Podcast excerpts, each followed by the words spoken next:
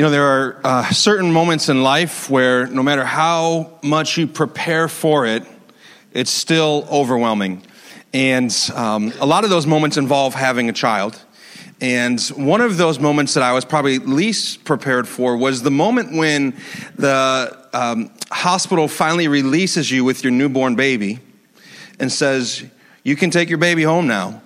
And I remember that moment being like, You sure? Like, like, now that this little this little baby and you just kind of like feel like all this like ah are we really ready to care for this little tiny life? And we really felt that when we brought madeline home actually our third daughter because she came home so small. Here's a little picture. Madeline was about four pounds when she came home and like like they're like we entrust you with this and you can take uh, you can take her home. And i was like i don't I'm not sure if that's a good plan or not. And I remember being really nervous, but the one thing they didn't have to tell us was, hey, be really careful, right? Handle with, handle with care. And one of the reasons why we knew to, or two of the reasons why we were so careful when we brought our children home was number one, we had this realization of what a gift, right? What an amazing gift each of them was. But also we realized there's so much at stake in how we handle and care for these little girls. Now, this month of November, we're in a series, or we're starting a series called Handle with Care. And we're going to talk about, in the month of November, four Sundays, handling our time, our talent, and our treasure. And just like bringing a little child home, each of those things time, talent, treasure those are gifts, and there's much at stake. And this morning we're going to start by talking about time. And there's a reason why I think the gift of time is unique from even the gifts of talents and treasures. Let me, let me give you two reasons why there's something unique about time. The first one is this everyone gets the same amount of time in a day, right? Doesn't matter if you're poor, if you're rich, if you're old, if you're young, if you're a man, if you're a woman. Everyone in one day gets the same amount of time. You get, you get the same resource. And that's not true with talent. People have different levels of talent. That's not true with treasure. Some people have more financial, uh, uh, have more money than others. But with time, we all get the same. And the other thing that makes time, I think, a little unique compared to talent and treasure is this once you spend it, once you use it, you can never get it back. In his book, The Time Trap, Alec Mackenzie wrote this. He said, Time is a unique resource. It cannot be accumulated like money or stockpiled like raw materials. We are forced to spend it whether we want to or not, whether we choose to or not, and at a fixed rate of 60 seconds for every minute. It cannot be turned on and it cannot be turned off like a machine and it cannot be replaced like a man. Here's what he said time is irretrievable. Once you spend it, you'll never get it back. This morning, we're going to look at uh, in the Psalms, and we're going to look at Psalm 90. If you can turn your Bibles to Psalm 90. And this is a psalm that was written by a man named Moses. Moses in the Old Testament uh, was a man that God raised up to lead the people of Israel uh, really out of Egyptian slavery into the wilderness where they became a people and eventually became a nation. And in Psalm 90, Moses is writing a psalm of lament. It's community lament related to an unspecified disaster. He's praying for God to take notice and to bless his people. And one of the things that he does in Psalm 90 is he compares the eternal, timeless nature of God is, who God is standing outside of time, eternal, with no beginning and with no end, and he compares it to humankind, our finite, fleeting lives in time. We're going to read beginning in verses, uh, verse 12, read verses 12 through 17 from Psalm 90. And Moses writes this So teach us to number our days that we may get a heart of wisdom. Return, O Lord, how long? Have pity on your servants. Satisfy us in the morning with your steadfast love, that we may rejoice and be glad all our days. Make us glad for as many days as you have afflicted us, and for as many years as we have seen evil. Let your work be shown to your servants, and your glorious power to their children. Let the favor of the Lord our God be upon us and establish the work of our hands upon us. Yes, establish the work of our hands. Okay, so this morning, when we talk about handling time and, and being stewards of the time that God has given us, I want us to notice that there are two equal but opposite errors that people tend to make with their time. And on one hand, you have laziness, and on the other end of the spectrum, you have busyness. Okay? And we're going to talk about both of those. And I just want to say up front that this was not a fun message to prepare this week. Because as I was preparing it, I felt like I was exhibit A for all of these things. I, I, I have a tendency towards laziness. Every, like my wife knows, like my life motto has been work smart, not hard. Like if there's, if there's a quick, easy way to do it, and, and one of my daughters is taking just after me. Uh, I mean, she tries to find the quickest, fastest way to accomplish any task. And then, uh, um, but then also sometimes I allow my life, and not just my life or my schedule, but I, let, I, let, I allow my heart to be busy, to be overfilled uh, to be controlled by things. And so this was kind of an ouch message to prep. So if it's an ouch message to hear, just take comfort in knowing that it injured me first. And now I will allow it to injure you. Okay. Laziness. What is, let's start by defining laziness. Laziness is not recreation, thank God. Laziness is not rest. Rest is part of God's plan. It's a very important part of God's plan. And laziness is not relaxing. It's not putting your feet up. Hopefully, you got to relax at some point this weekend. Laziness is none of those things. What is laziness? Laziness is an unwillingness to work or an unwillingness to work hard. Laziness is choosing to be selfish and wasteful with both time and opportunity.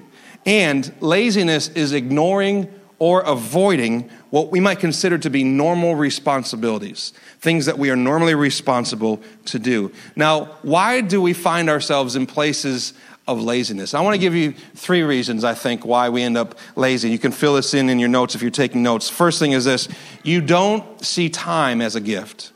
If you don't see time as a gift, you might fall into the trap of laziness.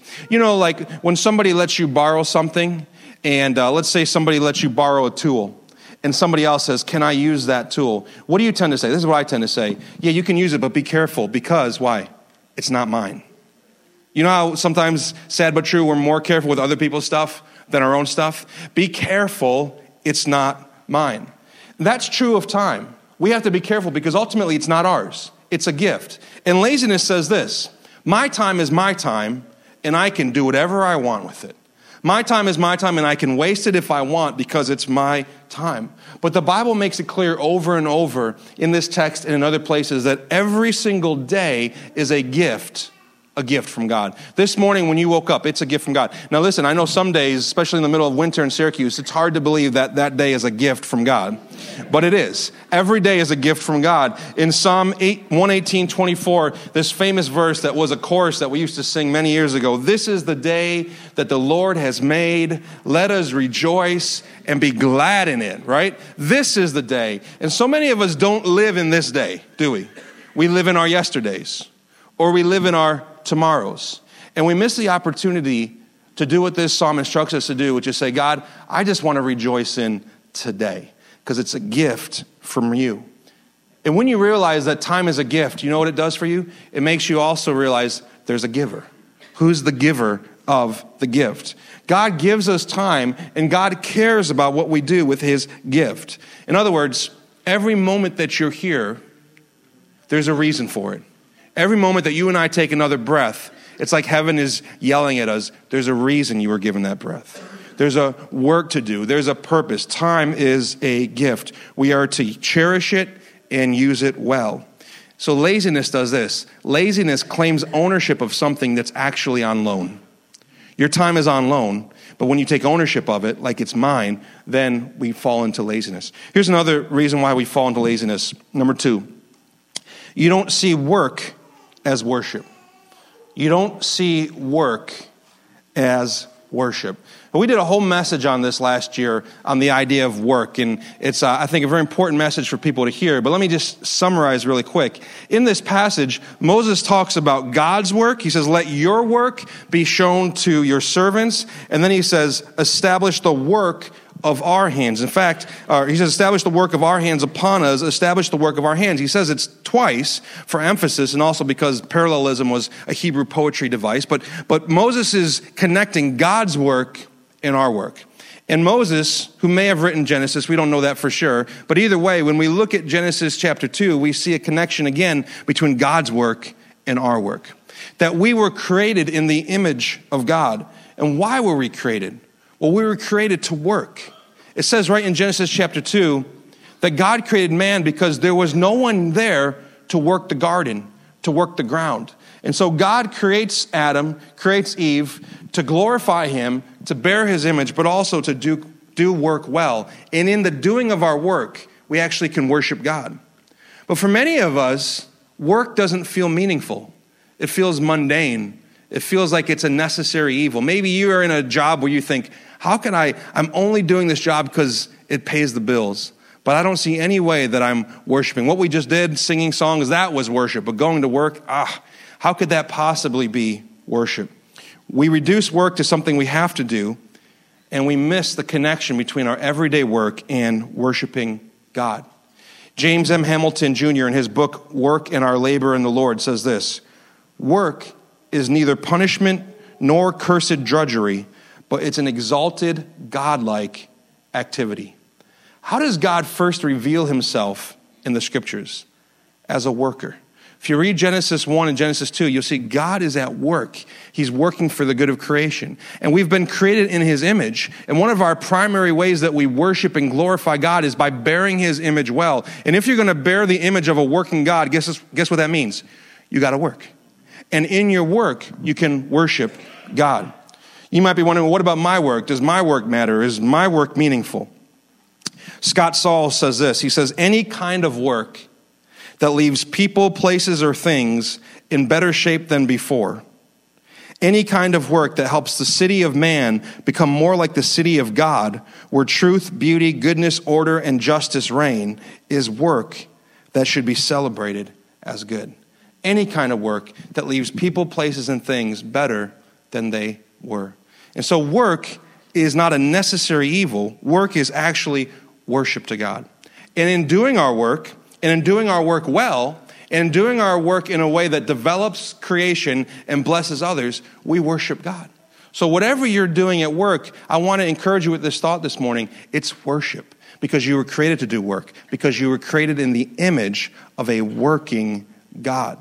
And when we don't see work as worship, we tend to fall into laziness. Like it doesn't really matter if I work. And if it does, who cares if I work? Who cares if I work hard?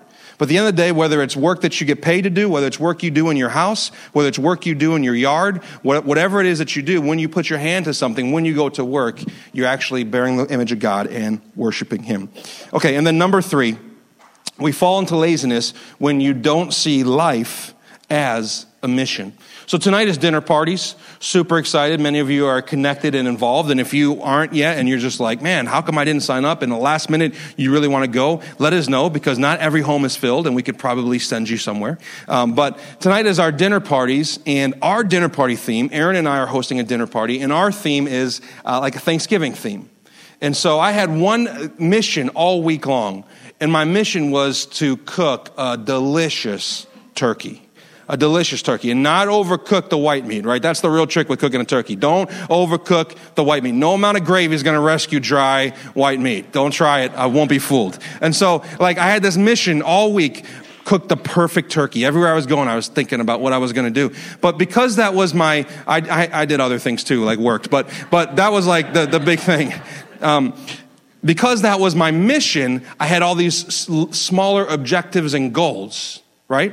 Your objectives and your goals in life are defined by your mission. So my mission was to make a great turkey. So here's some of the objectives and goals that I fulfilled this week. I went online and I, I hunted down good recipes, right? What are, there's so many different ways, but what's a good recipe that is highly rated online? I, then I, then I talked to my wife and we made a list of everything that I needed uh, and then use my Wegmans app to like plug in everything I needed. Uh, I love it because it tells you like what aisle the stuff is in. It was like made for men because we don't know where anything is, and so I just like follow the app around the store. Um, so then I go to the grocery store and I get all the things and I, and, I, and I pay for all the things. And then I get home and I prep them all. I get the turkey out and I do all these things and, I, and I, I, I get all the vegetables and I cut them up and then I put it all together and then I put it in the oven and just wait and cook and let it cook. And then when it comes out, it's not done until you've taken a picture of it and put it on your Facebook or on your Instagram, right? So, so that's like the, that's like the final step. But this was my, this was my mission. And because,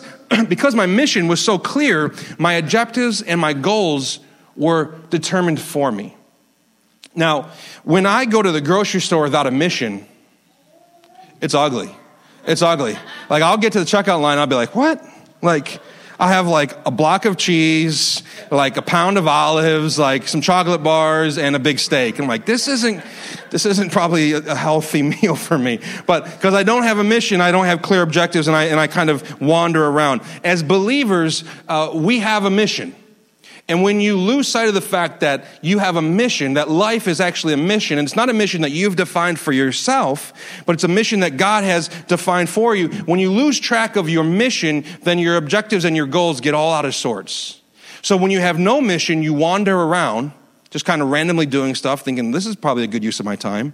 This seems like an interesting use of my time, but there's no mission. Or here's what more likely happens we have the wrong mission. We're chasing the wrong things. And your mission will always determine your goals and your priorities. One of the commentaries said this As believers, we need goals and a plan, and they should all be structured around fulfilling the mission. We need immediate short range objectives, we need intermediate goals, but we need a long range mission then everything we do in the use of our time, the way that we steward our time, should be structured around the mission. That includes rest, recreation, relaxation, fun, as well as work, service, and ministry. See, laziness is the enemy of ministry effectiveness and mission effectiveness. When we're lazy, we've lost sight of the mission. Okay. So that's laziness. On the other end, busyness. This is where I think we'll really start to step on toes because we're busy, aren't we? I mean, how many times have you walked into a room and you haven't seen somebody in a while and you say, hey, how, how you doing? How you been? And the, the default answer in the American culture is, well, first you say, I'm doing well, I'm doing well. But then always, especially in work environments, always what? Busy. Oh, so busy. I, I'm just been so busy. Robert Banks, who is an Australian theologian, he said this. He said, when it comes to time, Christians are actually worse off than many. Here's the reason why. Christians and people raised in a Christian setting, they tend to take their work seriously, and they also place a high value on family obligations. Those are good things. Those are sort of like respectable idols in the Christian community. And they often are in the forefront of community and charitable associations, like serving at churches and other things. The upshot of this commitment to work, community, and family is, as my eldest son commented, he said, Christians are like trains, always on the move, always in a rush, and always late. Busy, busy, busy. Now, let me again define busyness for what it isn't and for what it is. Busyness is not activity, it isn't. Busyness is not working hard. And busyness is not having a full life. It's none of those things. Here's what busyness is. Here's some, some definitions of busyness. Busyness is an unwillingness to rest. An unwillingness to rest. Basically, you're unwilling to rest because you feel like the world won't keep rotating on its axis if you somehow don't have your arms wrapped around something. Busyness is choosing to chase after some vision of the good life by doing more and more and more and adding more things to your plate and more things to your calendar because you're pursuing something that you think is the good life. And busyness is leaving no margin in our lives for the things that matter most. Now, why are we so busy? And I'm going to give you three reasons, just like we did with laziness. The first one is this it's the need to keep up. It's the need to keep up. I mean, we literally have a phrase in our vernacular keeping up with the Joneses, right? What does keeping up with the Joneses mean? It means that what the people around us have, what they're doing, where they're going, we need to have, we need to do, and we need to be able to go to those places. I read a book in preparation for this message called Finding Holy in the Suburbs by Ashley Hales. And she was talking about life in the suburbs, which describes where many of you live and some of the challenges of actually slowing down when you live in the suburbs. Some of the unique challenges to living a suburb type life. And she says this She said, For most of us in middle class suburban America, being busy has become a status marker. It's how we know we're important, it's how we keep up by being busy. Now, what are some of the pressures that we have to keep up to? I wrote down four pressures to keep up at work, right? With the demands, with the competition, with the expectations with the opportunities. Hard to say no to things when they, we think that they might secure for us uh, more financial stability or they think they might, they might secure for us more status and a promotion. Hard to say no to opportunities, isn't it? There's the pressure, the pressure to keep up. How about the pressure to keep up with neighbors and friends? Like I said, what they do, where they go, what they have, their homes, their cars, their big screen TVs, the granite countertops, all those sort of things. We feel like if they got it, I got to keep up with it. There's nothing inherently wrong with any of those things, of course. But what about when we're a slave to keeping up with the people around us? How about this is a big one for parents?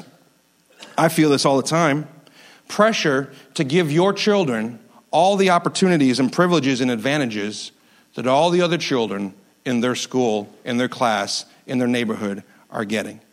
I feel that as a parent, if I'm honest, sometimes. I see other kids have these opportunities, and I think, am I a bad parent if I don't provide those same opportunities or that same amount of opportunities? And we become really this driven by this need to keep up. Here's another pressure just the pressure of living up to your own internal standard, your own dreams, your own hopes what happens is we end up looking around at what everybody else has, and we covet and we compare and we're driven to keep up. President Theodore Roosevelt is famous for saying this comparison is the thief of joy. Comparison is the thief of joy. As long as we spend our lives looking around at what other people have and what we don't have, we won't experience true joy. Driven by the need to keep up, we get busy, we get enslaved. I mean, it is called the rat race for a reason we chase after it, but it's never enough, and we get super busy trying to keep up. And what if there's a better way? What if the kingdom of God has a different set of values that frees us not to be driven and enslaved to keep up, but with the opportunities to bless others? Okay, so number one, the need to keep up. Here's number two, the need to be someone. Some people are just so busy because they're trying to be someone. Uh, Moses, who wrote this psalm, uh, Moses and the people of Israel that he was leading, one of the things that they were known for, if you read through the Old Testament, is they had this ongoing problem with worshiping the gods of other people. We would call those idols. So they would take things that were not true God, not Jehovah, and they would worship those things. But the reason why they would worship those things, and when they worshiped other people's gods, it was always an identity issue. Because here's what they really were doing they weren't just worshiping the gods of those people, they were taking on the identity of those peoples. So they weren't just worshiping the gods of the Assyrians, they were saying, We want to be like the Assyrians. In fact, that's why they wanted a king to begin with. When they asked for a king, uh, when they went to Samuel, the prophet, and said, Give us a king, the very reason they gave was, We want to be like the other nations. And because they wanted to be someone that they weren't, it caused them to uh, fall into this false worship, this idolatry. In her book, Ashley Hale says this busyness shows that we're valuable, contributing members to society. So, whether we can't stop checking our email, ouch, or driving our children around to every extracurricular activity in the suburbs, we've equated our busyness with value. And because our Western culture values work as an essential element of identity, we stay busy to stay valuable. And busyness becomes not just a path to getting things done, but a path to being someone. We wrap our identity up in the things that we are chasing after. We're busy feeding our idols of things like wealth, control, power, approval, achievement, and status. Why are we so busy? Why? Because very often we're trying to be someone. We're trying to bring an identity into our lives apart from who God says we are in Christ. And so while laziness robs God of worship, busyness reveals the God you worship. Laziness robs God of worship because it keeps us from doing work, which is a way to worship God. But busyness actually has a, has a much more profound thing that it can do. It will actually reveal the God that you worship. All you got to do is look at your calendar. All you really have to do is pay attention to a week of your life, and you'll know who or what you worship most. You'll know what you're trying to become. Slowing down Pruning our schedules means we have to do two things. Number one, we have to decenter ourselves from our own priority, from our own, like, this is mine. But we also have to dethrone the false gods. Okay, last thing this morning. So we're busy because of the need to keep up, the need to be someone, and third, it's the need to stay distracted. We're busy because we like to be distracted. Judith Shulevitz, who's a New York Times op ed writer, she wrote this. I thought this was so interesting. She said, People began to learn first from the telegraph, then from the radio, newsreels, television, and, and the internet that, listen to what she says, that what was happening now all over the globe mattered more than what was happening here. Say that again. She said, because of the internet, because of our phones, because of our access to information and social media, we've begun to learn that what's happening now all over the globe is more important than what's happening here at our dinner table in our room. And you don't have to go very far into public to look around and see a bunch of people who have gathered together to do life together. And every single one of them has, the, and I've been there before, so I'm not throwing stones here. Every single one of them has their device in front of them. And why? Because what's happening somewhere else now is more important than what's happening here in this room. And we get really busy, and because we want to be distracted. And so we fill our lives with stuff and distractions. Why? I think one of the reasons why is because if we don't have to slow down and be alone with ourselves and deal with our own issues and come to grips with you know the things that we struggle with so we stay really busy we get very distracted all because maybe it'll distract us long enough that we're never going to have to deal with me here's the problem the need to stay distracted which results in busyness does three things number one it robs people of their dignity and worth when you and i are gathered together and we're somewhere else distracted, I, am robbing you of your inherent dignity, of your worth. I'm saying, yeah, yeah, I know you're an image bearer. I know that you have value and worth, but, but this thing is more important right now than you. Number two, it robs the potential of every moment of what it could be. What those moments could be, it's being robbed of. And number three, it robs the sacredness of every space where people are together of what God wants to do there. So we're so busy to keep up, to be someone, to stay distracted. And here's the real problem. This is the last thing I want to read from Ashley's book. She says this Busyness does not save us, it does not stave off anxiety, sadness, it does not ensure financial success. Does it ensure future success for your children? It springs up, busyness springs up from a well of worry a deep seated feeling that we must ceaselessly work to take care of ourselves and children. What begins as a protective impulse, maybe even a healthy impulse, morphs into the tail wagging the dog. We run by our schedules, by our two full calendar, and extending a story of self rather than joining in story, rather than joining in with the story where God is already at work. When there is no space in our schedules to meet with God's people, or open our homes to others, we cannot expect our deep hungers to be filled. And here's what I think she's saying. When you're overcome with laziness and when you're overcome with busyness, it actually prevents you from being fully human. Because to be fully human means to bear God's image well. God is not a lazy God, but He's also not in a hurry. He's not running around. He's not late. He's not super busy. Somehow, Jesus had a pace to his life and his ministry that was full, but not hectic full, but not chaotic. Why? Because he wasn't trying to be someone. He knew who he was, loved by the Father. He wasn't trying to keep up. He wasn't trying to be distracted. He was trying to be in the moment with the people that God entrusted him with, whether it was a Samaritan woman for an entire afternoon or a Jewish leader named Zach, um, Nicodemus for an entire evening. Never in a rush, always there. One of my friends, ministry friends, Doug Field, said years ago, and I never forgot this a busy life is no cure for a dry soul. That's what really so much of American society is trying to cure our dry souls by having busy lives. When you can't care, when you're busy, you can't care for others and you can't care for yourself. So, in closing, what's the solution? Well, let me start by saying what isn't the solution. You don't want to try to be less busy by becoming more lazy.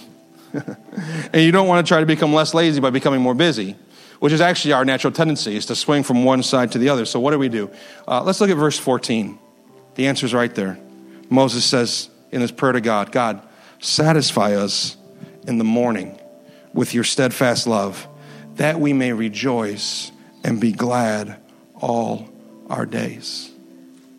The satisfaction that we're looking for in our laziness, the satisfaction that we're looking for in our busyness, it's all found in Christ. And what if every morning this was our prayer? We wake up in the morning, we say, God, today, satisfy my heart with your steadfast love they can rejoice and be glad in a day. A day where maybe um, I had to say no to some things. Maybe we've had to prune back our schedule. Maybe we've had to create more margin in our lives. Not define ourselves by our activities, not define ourselves by how much we get done or how involved we are, but define ourselves in, as the people, as you heard this morning when Ralph spoke and when Vicky spoke, you heard them say, defined by that we are loved people We're loved people by God. Find our satisfaction in His love. Here's another way of saying this you don't have to be busy to belong in the kingdom of God. You belong in the kingdom of God. Now, God has a work for you to do. But we don't define ourselves by what we do. We define ourselves by who loves us. But uh, just before we take communion together, um, let me just share with you five practical next steps, because this is a pretty practical message this morning on stewarding time. Here's five things that I think anybody could do. I'm not saying go do them all, but maybe pick one of the five or come up with your own. Number one, practical next step uh, pray through your calendar. Don't just set your calendar, don't just fill your calendar, but pray through your calendar. And pay attention to what your calendar says about what you value. And pay attention to the margin that remains in your life to, uh, to serve your neighbors, to love people, to invite people into your life. Number two, start saying no to things on purpose. You know, I think until we're forcing ourselves to saying no to something that we want to say yes to, we're probably not being very intentional about our time. Say no to things on purpose. The truth is, is I learned this in a book by Andy Stanley, a pastor called Choosing to Cheat. He said, Everybody say, every time you say yes to something, you're saying no to something else, right? If I say yes to being a part of this, then I say no to all the things I could be doing during that time. So the question isn't, are you saying no? The question is, are you saying no on purpose? Are you saying no to the right things? Number three practical step make a list of things you do and categorize them. These are the things that feed my soul, and these are the things that numb my soul.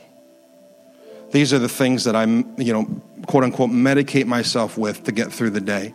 Pay very careful attention because that's laziness when we turn to things. I'm not talking about just relaxing, putting your feet up, watching a show at night with your family. I'm talking about when you just need to numb your soul with hours and hours of things.